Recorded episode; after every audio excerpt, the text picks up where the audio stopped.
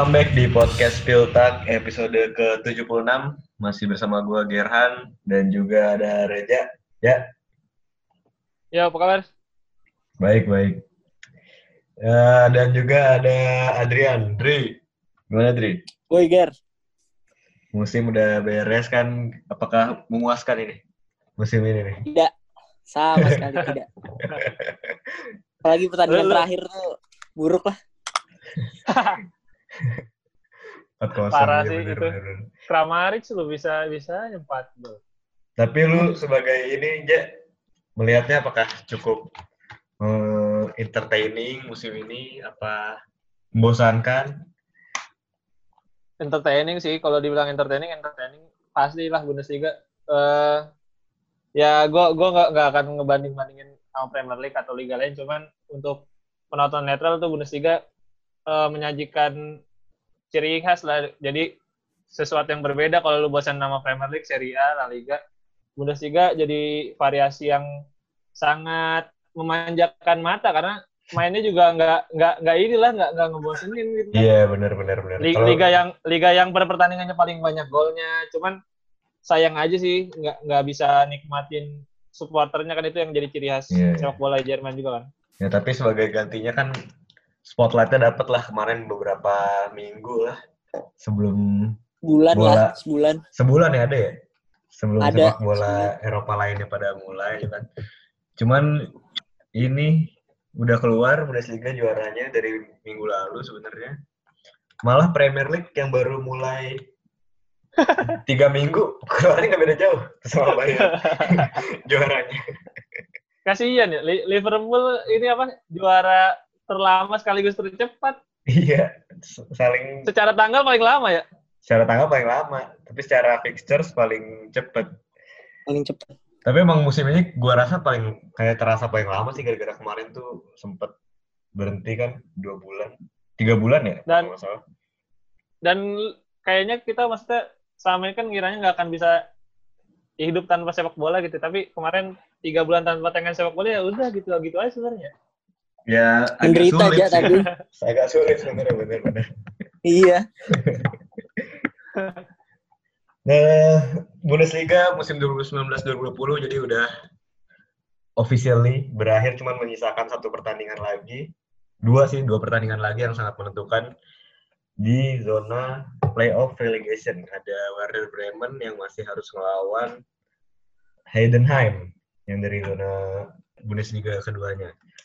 Dan ini bakal menjadi sangat menentukan bagi Werder Bremen apakah tim gede seperti mereka ini akan mengikuti langkah tim-tim besar yang juga terjerumus kan ke lubang Bundesliga 2, Bundesliga 3, bahkan sampai sekarang ada tim-tim gede yang nggak pernah balik lagi namanya. Jadi ini kita bakal bahas nih, gimana nasib tim-tim gede yang pada masanya tuh sangat berjaya gitu kan sekarang tapi kayak Hamburg, Stuttgart, Kaiserslautern itu makin hancur. Jadi kita bahas di segmen kedua. Tapi di segmen ke- pertama kita mungkin agak mereview dulu aja lah dari season 2019-2020 Bundesliga yang baru kelar kemarin. Dari mana aja? Enaknya aja. dari ini aja kali ya dari prediksi kita di awal musim kayaknya nggak nggak jauh banget meleset sih Jauh banget sih. Eh, enggak sih. jauh. Kalau kalau kalau gue belum dengerin lagi sih sebenarnya cuman lupa sih. gue seinget gue gue ngejagain Bayern juara tetap juara dan tim-tim yang masuk Eropa juga sebenarnya kan tim-tim yang Kayaknya- sudah terprediksi Yang beda Gladbach doang dah. Gue nggak naruh Glad. Kayaknya lu berdua nggak naruh Gladbach nggak sih?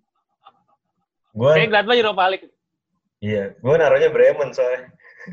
Tapi Aduh.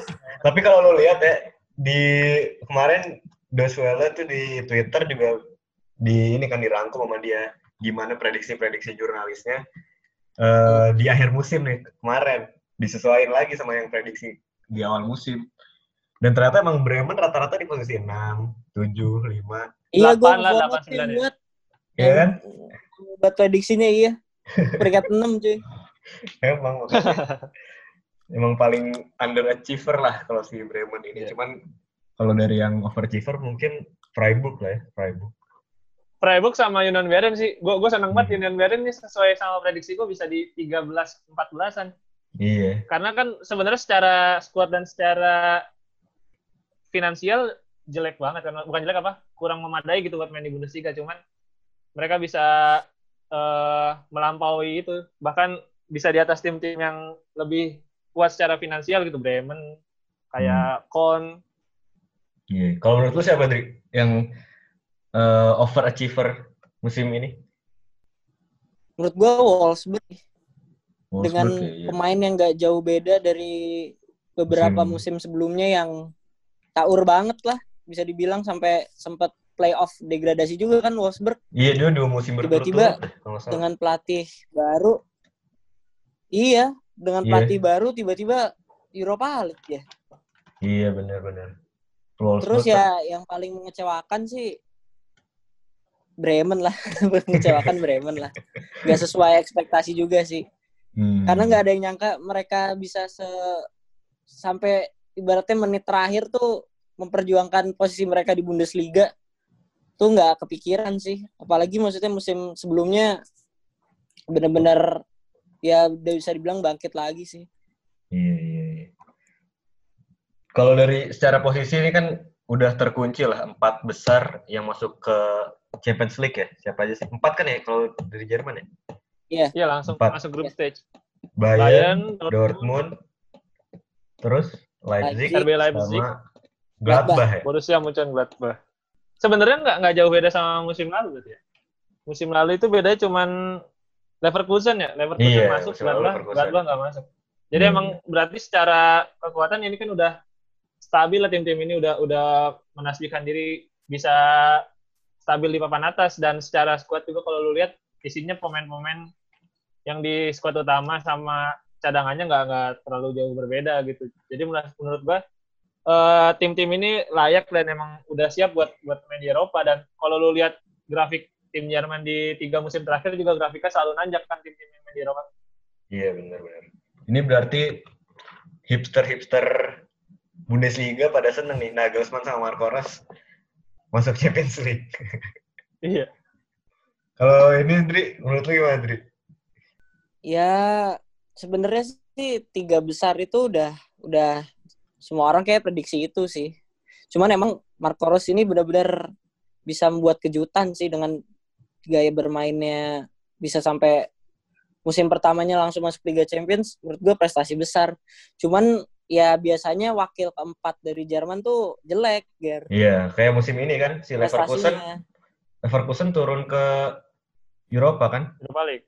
Iya benar-benar. iya Dan Gladbach sendiri musim ini juga di Europa League nggak lolos sampai sampai grup doang ya si Gladbach ya? iya di grup doang Ya kan kalah sama Iya, dia- Wolfsburger, kalah Wolfsburger sama Roma ya? sama Roma.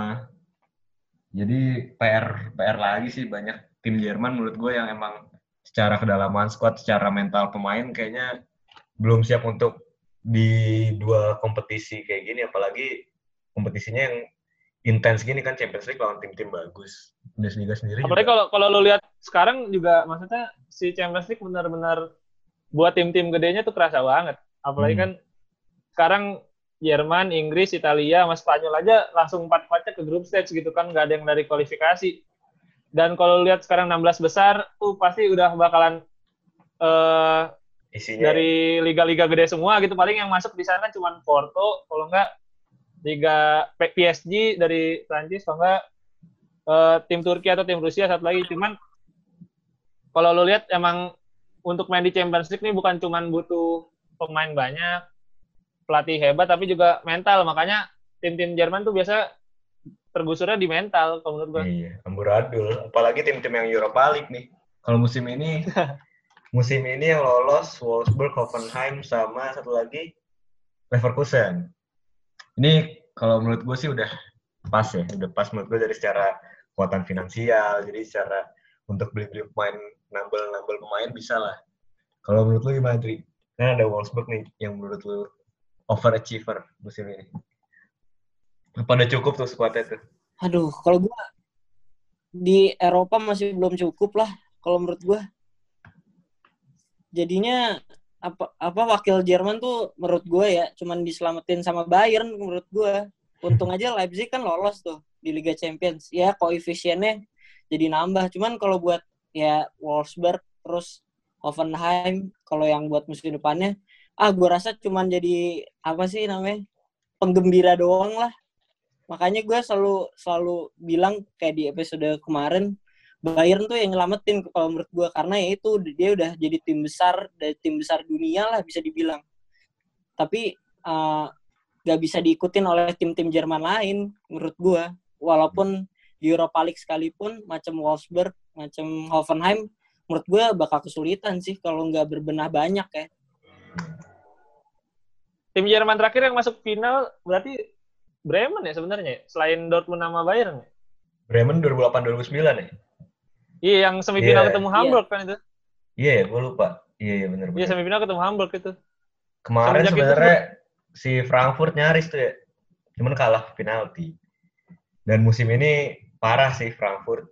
Menurut gue setelah kehilangan trio lini depan jadi makin kacau menurut gue salah satu yang uh, mungkin gak mengagetkan cuman ya mengecewakan sih menurut gue. Ini lanjut ke zona degradasi karena papan tengah kayaknya ya tadi udah disebutin juga sih Frankfurt, Union Berlin, Overachiever, Köln. Yang justru di zona degradasi ini ada tim besar Werder Bremen peringkat 17 masih harus 16. play eh 16 masih harus play off. Yang dua terdegradasi itu Paderborn dan Düsseldorf. Ini, Paderborn udah lah ya. Ini sesuai ini sesuai sama ini kita kan sama apa namanya kemarin prediksi di game week berapa kemarin ya? 31 apa? yang bahas tiga pertandingan terakhir tuh. Eh main sih kita. Oh iya benar. Eh kita main. Kita main. Tapi main menang lawan Dortmund nggak jelas. Licik. Ya kalau kalau Paderborn mah Paderborn mah nggak ada nggak ada yang ngedebatin. Paderborn mah ya udah. Iya, dari no awal debat, udah pasti no degradasi. Iya, yeah. cuman satu timnya lagi tuh biasanya antara kita mungkin prediksi antara Düsseldorf, Union, Köln, Mainz, Augsburg itu kan masih rada uh, rada nggak ketahuan emang, tuh. Iya, setiap tahun. Dan dan emang sepanjang musim juga yang masuk zona degradasi selain Paderborn juga diganti. Iya. Cuman yang mengagetkan itu sih tetap si Werder Bremen bisa sampai segitunya. Iya, iya. Karena musim sebelumnya tuh udah mulai konsisten dan gua rasa Mantap, sebenarnya ya? bisa, bisa step up gitu. Cuman apa mau dikata Bremen tetaplah Bremen. Bremen kehilangan Max Kruse. Terus sekarang Max Kruse ngemis-ngemis ke tim Bundesliga. Waktu di interview apa kemarin? Pokoknya saya available dan saya rasa semua tim Bundesliga mampu untuk mengkontrak saya gitu. Sebuah kode gitu. Emang butuh kerjaan sih.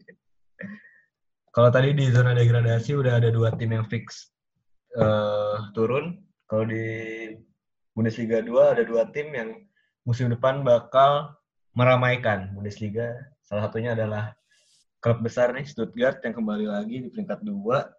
Dan di peringkat satunya nih agak kejutan sih sebenarnya Arminia Bielefeld. Arminia Bielefeld eh, ternyata ya setelah gua riset dikit ternyata emang tim ini udah disiapin dari lima tahun sebelumnya sejak dia masih main di Bundesliga 3 bahkan Fabian oh. si kaptennya juga udah ikut turun bareng-bareng dia nggak nggak mau pindah ke tim yang lebih gede. Dan katanya si Fabian Klos itu satu potongan puzzle terakhir mereka itu kemarin Marcel Marcel Hartel yang didatangin dari Union Berlin jadi hmm. top asisnya mereka musim ini. Jadi Bielefeld ini ternyata diam-diam ya kalau lu lihat di Bundesliga sekarang mungkin mirip kayak kisahnya Union Berlin sama Paderborn bisa naik sih. Jadi mereka nggak nggak mengandalkan uang. Cuman sekali lagi good management yang bisa bikin mereka bisa melampaui apa yang diprediksi sama orang-orang. Malah kan sebenarnya musim ini Bundesliga 2 tuh musim yang paling kompetitif dalam beberapa tahun terakhir. Banyak banget tim gedenya gitu. Ada Hamburg, hmm. ada Stuttgart, ada Hannover yang baru turun. Ada Nuremberg juga baru turun kan. Hmm. Kalau Dri gimana Dri? Melihat Bundesliga 2 musim ini, uh, Hamburg juga mengecewakan, bahkan nggak nggak masuk ke zona promosi. Terus ada Heidenheim justru yang masuk ke top 3 untuk playoff lawan Bremen. Menurut gue Hamburg ini benar-benar mengecewakan sih. Dia punya pelatih terhacking, komposisi pemain udah jago juga, macam pemain-pemain potensial ada Aaron Han juga kan kalau nggak salah. Ada Van Drongelen, ada Aaron Han kan udah tuir. Jerman U21 powerback. Masih juga kebantai di kandang coba. Kemarin Laga penentuan. Iya sih benar-benar. Speechless gue sebenarnya. Parah banget sih. Cuman itu tadi sih emang dari wawancaranya tuh ya yang pemain Arminia Bielefeld si Klose itu udah sesumbar dia pengen mengikuti jejak ini nama kembarannya Miroslav Klose Padahal antara di liga gitu katanya. padahal dia memang- kan udah tua ya. Iya makanya 31. Iya.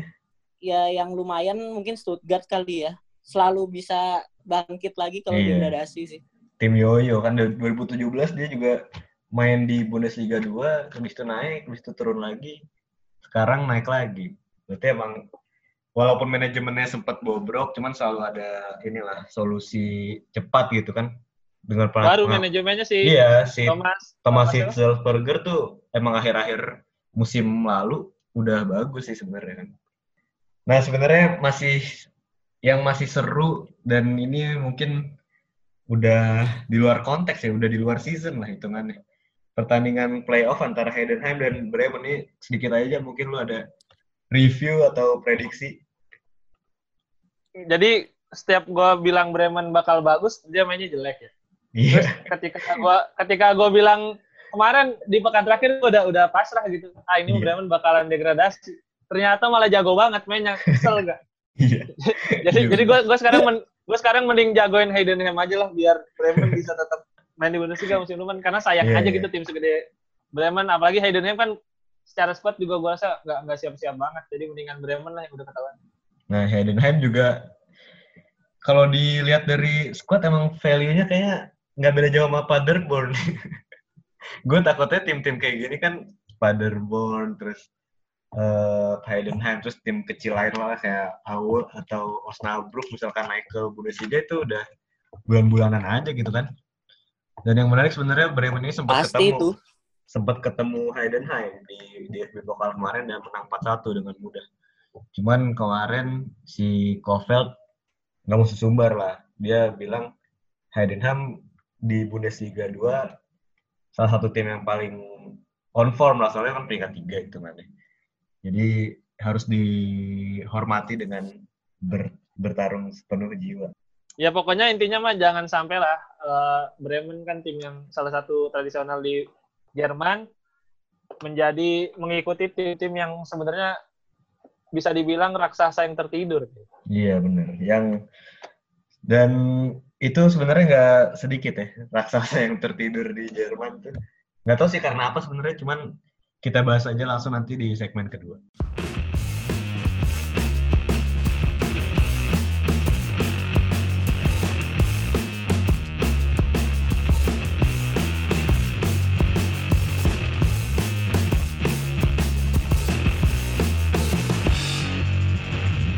Bremen akan menghadapi Heidenheim pada Jumat malam dan akan menjadi pertaruhan nih, Ger.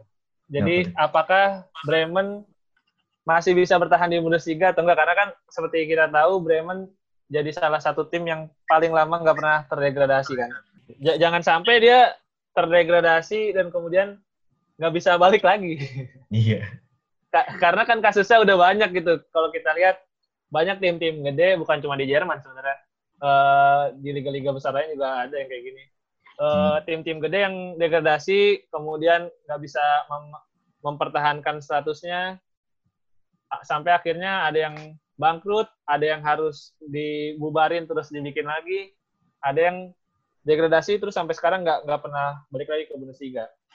Iya. Yang Mungkin- paling epic ini sih apa Sunderland ya? Kalau sa- sampai sa- sampai Sunderland- diangkat ke Netflix dikiranya kan bakal naik lagi malah degradasi lucu sih Iya walaupun Sunderland sebenarnya kan nggak nggak gede-gede banget, cuma Iya. eh dia itu itu cerminan sih g- bagaimana kalau lu pengen lihat gimana salah manajemen terus gimana pemain yang sebenarnya nggak layak dapat gaji gede tapi tetap dikasih gaji segede gitu sampai bikin klub akhirnya jadi bangkrut tuh itu cerminan yang sesungguhnya sebenarnya Tilai Iya. Cuman di di Jerman ada beberapa klub mungkin eh, di Bundesliga 2 saat ini ada beberapa tim gede kayak Hamburg sama Nuremberg mungkin ya. Nuremberg, Nuremberg, terus ada Stuttgart. Terus ada Stuttgart kalau musim ini. Stuttgart, Stuttgart yang baru balik lagi. Terus Iya. di di Liga 3 ada sebenarnya Kaiserslautern sama mungkin yang yang kalian eh yang kali mungkin yang yang pendengar kita juga pada tahu TSP 1860 cuman kita nggak Iya. akan bahas semua kita bakal bahas beberapa yang sebenarnya menarik untuk dibahas tentunya Hmm. mungkin bisa kita mulai dari Hamburg SV yang kemarin sebenarnya bisa memperjuangkan playoff promosi tapi malah dibantai di kandang Ger. Iya, di pekan terakhir di saat itu sebenarnya harapannya udah di atas 50% sih menurut gua karena di saat yang bersamaan kan Heidenheim yang peringkat tiga cuma beda satu poin harus ngelawan Arminia Bielefeld peringkat satunya dan di babak pertama seharusnya si Hamburg udah ngeliat dong kan si Heidenheim tertinggal.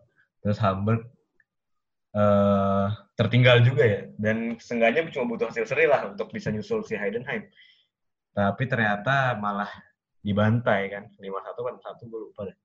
Sama 5-1. sama Sandhausen yang bahkan yang golin legendnya Hamburg sendiri kan Dennis Dickmeyer yang udah 200-an caps untuk Hamburg tuh ironis aja sih menurut gue dan ini sebenarnya menjadi sebuah pelajaran juga buat kita semua bahwa kita nggak boleh sombong gitu kan.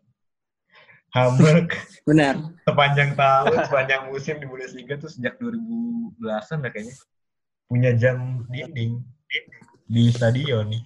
Pamer-pamer di tim terlama dan akhirnya termakan omongan sendiri kan. Tiga musim berturut-turut main di Bundesliga 2 Kalau menurut lu sih apa nih kesalahan Hamburg kan sebenarnya secara pelatih udah top class. Hmm. Pemain juga ya yang nggak bisa dibilang jelek lah untuk ukuran Bundesliga 2. Menurut lu apa sih yang bikin mereka akhirnya gagal dua tahun berturut-turut di promosi? Menurut gue inkonsistensi sih. Karena Hamburg tuh mulai musim ini dari 11 pertandingan mereka menang 10 kali. Jadi itu rekor yang sebenarnya impresif kan gitu. Cuman mungkin bisa dibilang dia agak turun ya nggak naik-naik lagi tuh ketika kalah lawan San Pauli sebenarnya. Home Hmm. away kalah tuh lawan ibaratnya tetangga yang jauh lebih kecil dibanding Hamburg. Eh, dia nggak bisa menang juga gitu.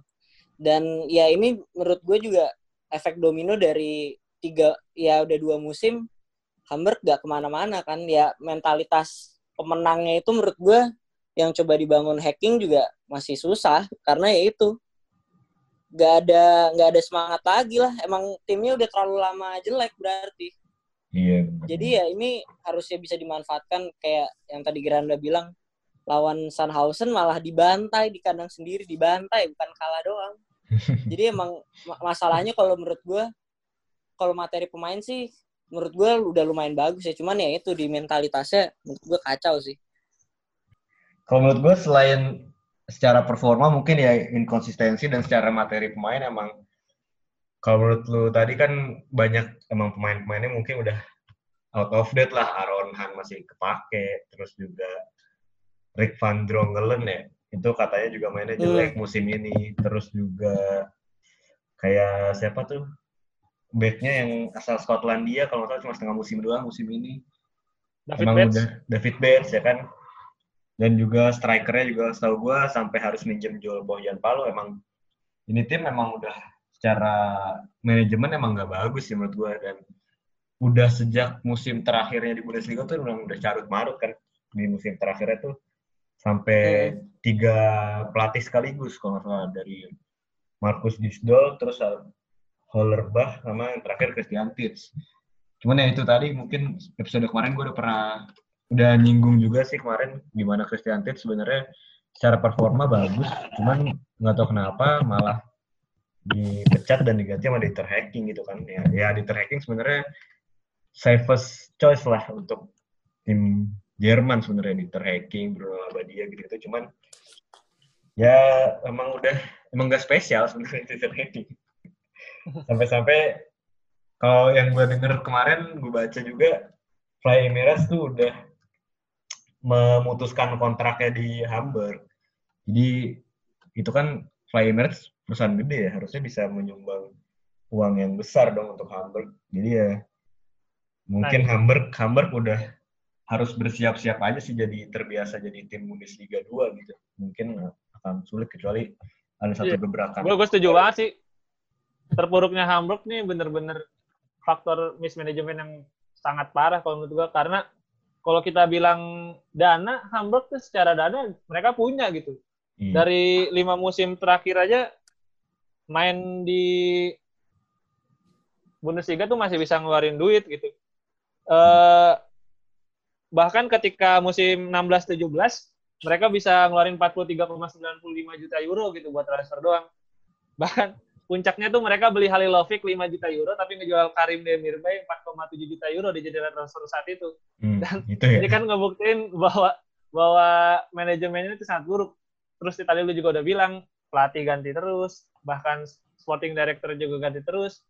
Dan kemungkinan musim depan juga kayaknya masih bakal ganti pelatih sih. Kalau lihat Hmm. ranking akhir-akhirnya juga nggak nggak bagus hubungannya sama Iya, iya. si pemain-pemainnya. Iya benar-benar. Yang yang gue bingung sebenarnya ini sih musim ini sering banget Hamburg tuh kehilangan fokus di menit 90 plus ya. Banyak banget gue terjadi 90 plus 3, 90 plus 5. Men- Itu kayak- mental sih. Kayak kutukan ya, itu mental lagi ya kalau udah lebih dari lima Me- mental. pertandingan. Lu lu lu lihat nggak sih Kenny Dalglish apa Brendan Rodgers tuh dulu Liverpool juga kayak gini nggak nggak pernah tenang gitu Iya benar. Gue ngelatih FM juga kayak gitu sih awal-awal tuh anjing 90 kan bulan bulan. Selain Hamburg yang sebenarnya musim ini juga main di Bundesliga 2, sebenarnya ada VfB Stuttgart. Stuttgart nih bisa dibilang tim gede karena eh sekali lagi dia secara pendanaan Hamburg sama Stuttgart ini udah open source buat limited company gitu. Jadi Oh.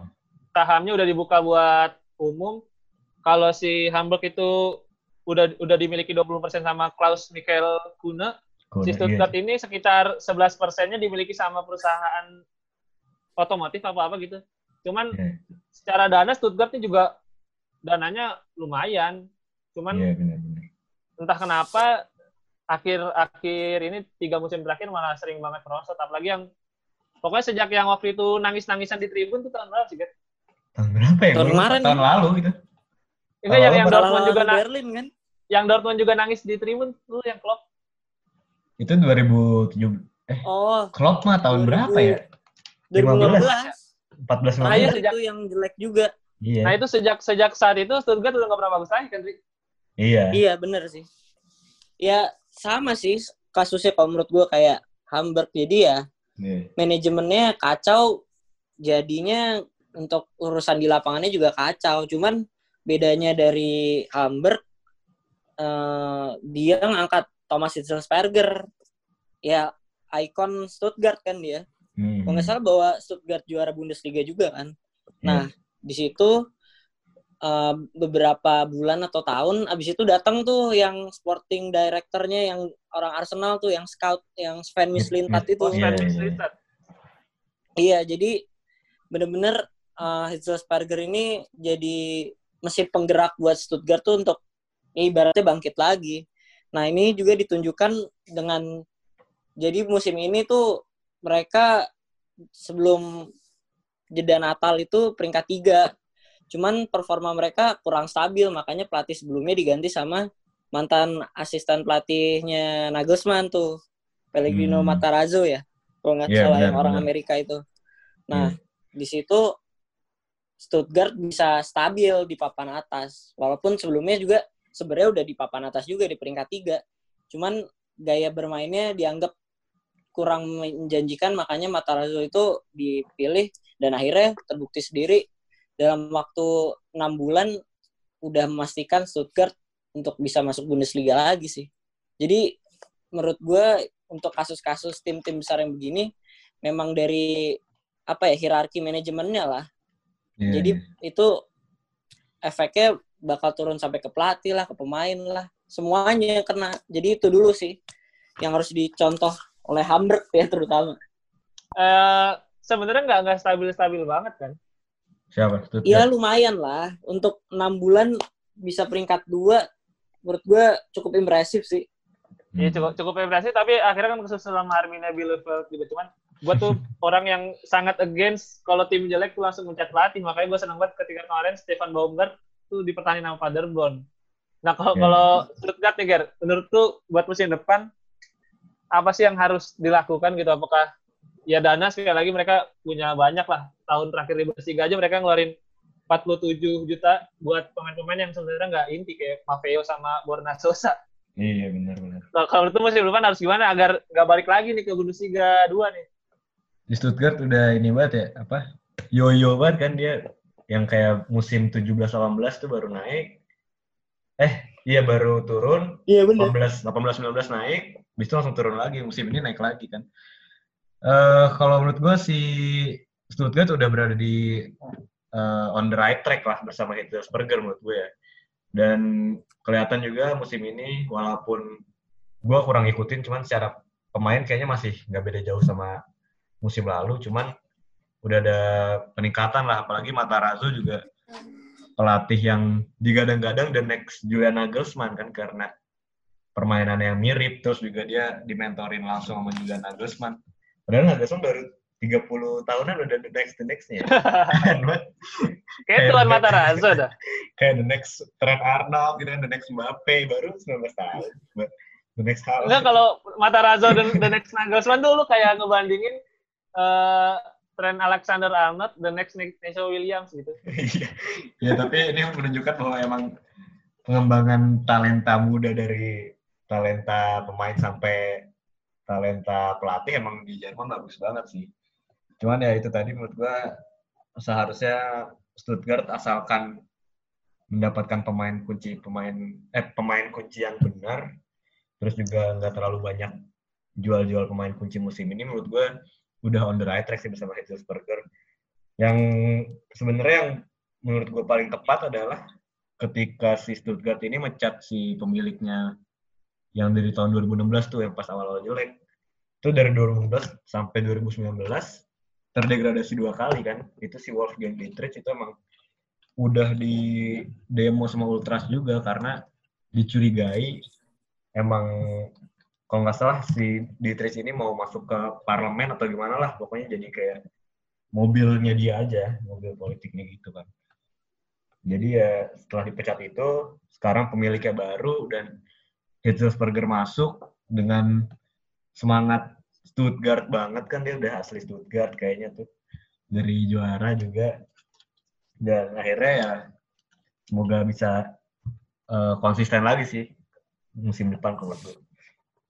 Harus harus hati-hati lah ya. Stuttgart, hati. Hamburg eh, karena udah ada contohnya gitu tim yang tidak bisa mempertahankan statusnya Iya. di atas terlalu Karena- lama di kasta bawah udah udah banyak gitu akhirnya Iya, malah dan masuk uang kan ini kan pemain eh tim-tim Bundesliga kan banyak tim-tim miskin gitu ya. Sekali kena uang banyak langsung ceroboh gitu banyak. Stuttgart itu yang Kaget, 2000 kaget punya 2016 uang sampai ya. 2019 beli-belinya Maffeo. terus Carlos Mane, Cadrak Apollo nggak ada yang benar. Sampai Ta- ta- sekarang. tapi tahun ini tahun ini udah bener lah tahun, Tahun ini udah beli Wamang Wamang itu kan mahal gitu 8 kan juta. dari Paris Padahal dapat dapat duit Benjamin Pavard kan banyak tuh juga. iya benar-benar.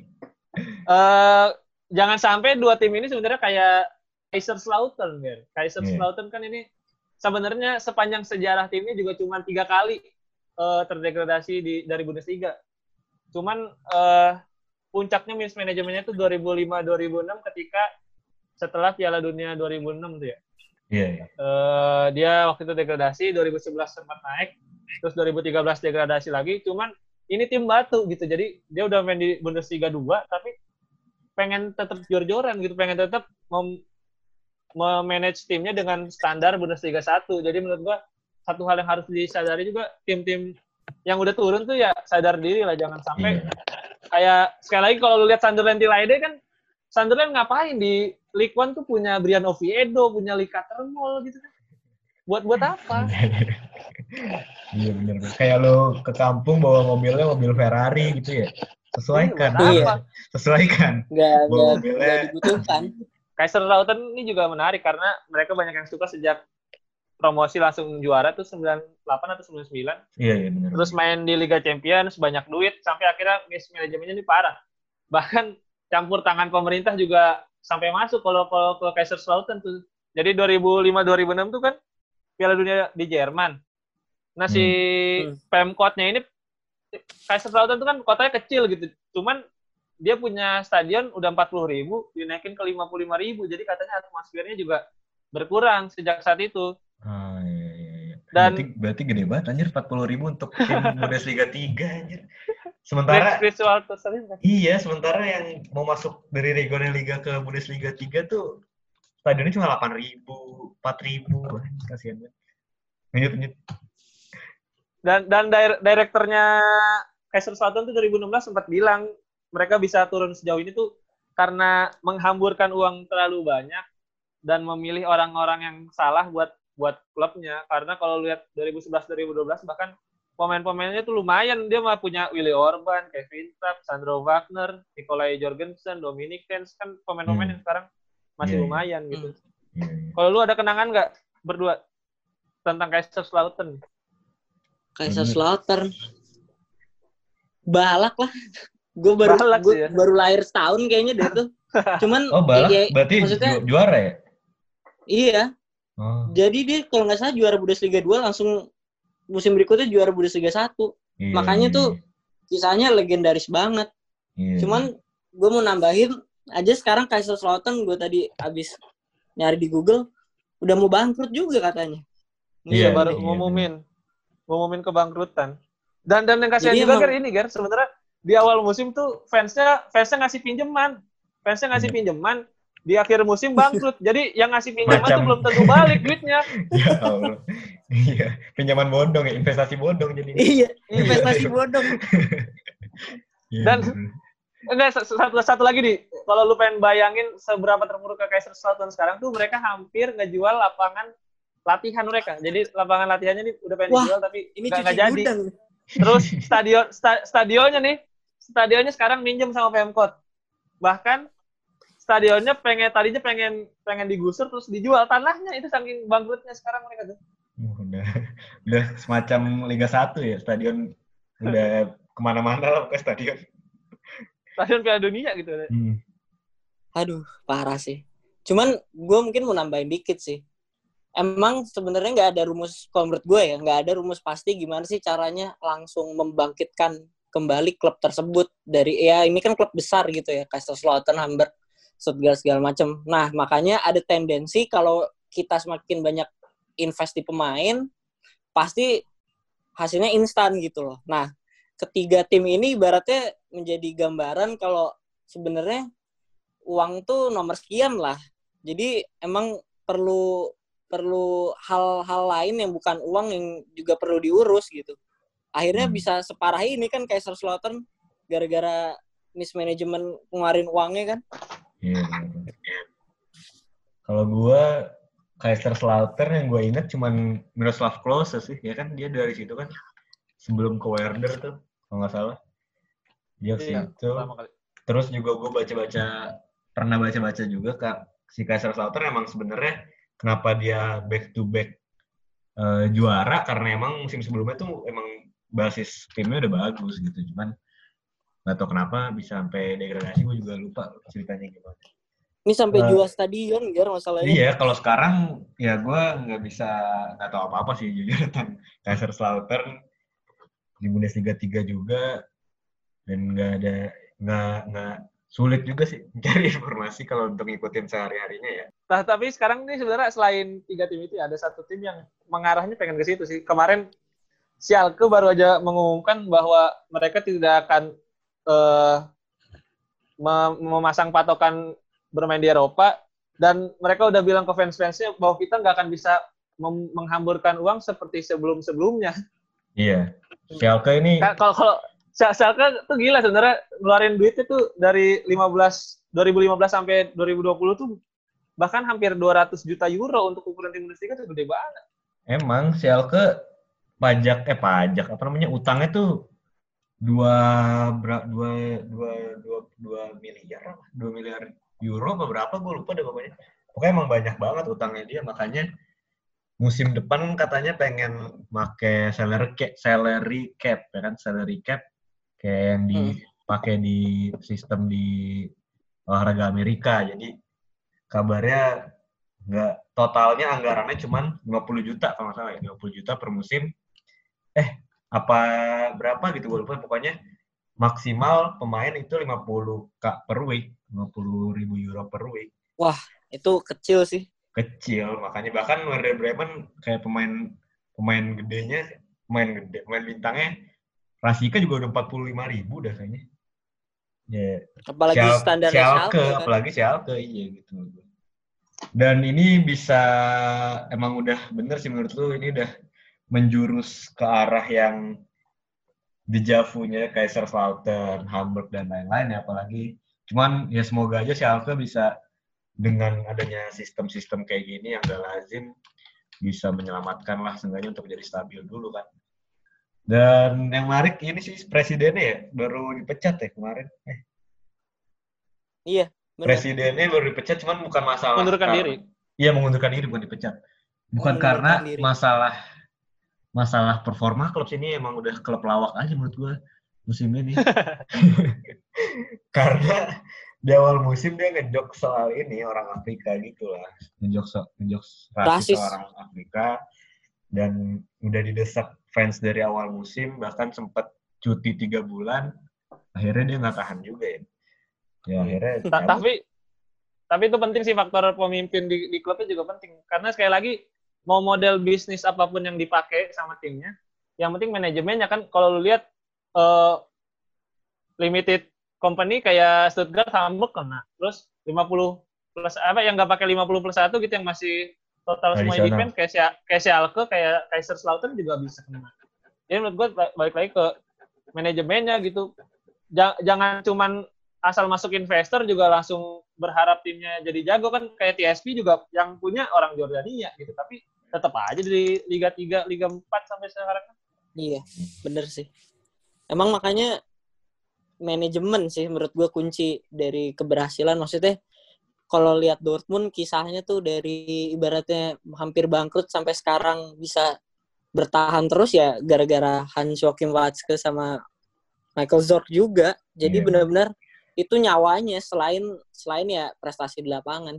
Cuman nih kalau balik lagi ke Schalke ya itu tadi udah pelatih ganti-ganti terus, pemain bagus dilepas gratis. Udah gitu pembelian penggantinya pemain-pemain bagus tersebut kayak Sane Goretzka itu ya nggak langsung Ah, iya. satu musim nyetel. Nah itu itu penting sedangkan- sih iya, sedangkan ya klub sebesar Schalke tuh ya butuh setiap musim masuk kompetisi Eropa untuk ya untuk duit. pemasukan lah Iya. gitu iya Dan ini yang ditakutkan sama Werder Bremen juga sih sebenarnya. Udah sembrono banget soalnya kalau gue lihat dari transfer terutama musim ini ya. Karena emang musim ini bisa langsung jatuhnya separah itu gitu kan karena cuma ngejual Kruse doang dan gak ada pemasukan sama sekali. Cuma ngelon-ngelonin pemain malah bisa sangat kacau. Jadi satu transfer window emang bisa merubah segalanya juga sih menurut. Intinya sadar diri lah ya kayak Dortmund aja udah slow gitu Iya, Iya, slow. Mem- Dembele dari- Dembele jual Auba jual nanti Sancho Iya. jual juga yang penting stabil gitu iya bener biarin dikatain orang juga ya emang kondisinya gini gitu kan. Jadi kita lihat aja sih ini Werder Bremen di Jumat ini sama kalau nggak salah Senin apa Selasa ya. Selasa juga di leg keduanya yang sangat menentukan apakah Werder Bremen akan menyusul tim-tim ini ya kan semoga saja tidak. Jangan sampai ya, ya berharapnya enggak sih emang. Iya. Eh, terus masih ada ini juga kan masih ada DFB Pokal final Bayern lawan Leverkusen Leverkusen gue nggak tahu kapan terakhir kali pernah juara nih iya, tim bener. paling banyak runner up kayaknya Dia udah dia terakhir juara gue baru ngecek tuh tahun 60-an. Sekali dia seumur hidup gue baru ngecek ya. eh, top top eh, Bundesliga eh Jerman Club gitu kan, Jerman Football Club. Leverkusen seumur hidupnya baru dua kali juara. Dan itu juara apa pokal apa, apa satu lagi apa nggak jelas lah pokoknya emang tim oh, Hotspurs lah deh. Hotspurs Iya. Bundesliga. Hotspur Bundes kayak tim gede tapi sebenarnya nggak pernah juara ya Iya. Gede aja aneh. tuh. Aneh iya. iya. Oke deh di episode kali ini gitu aja. Eh, thank you juga yang udah mendengarkan dan jangan lupa follow Twitter, Instagram, uh, Spiltak Indo. Gue Gerhan pamit. gue Reza pamit Gue Adrian pamit. Sampai jumpa di episode berikutnya.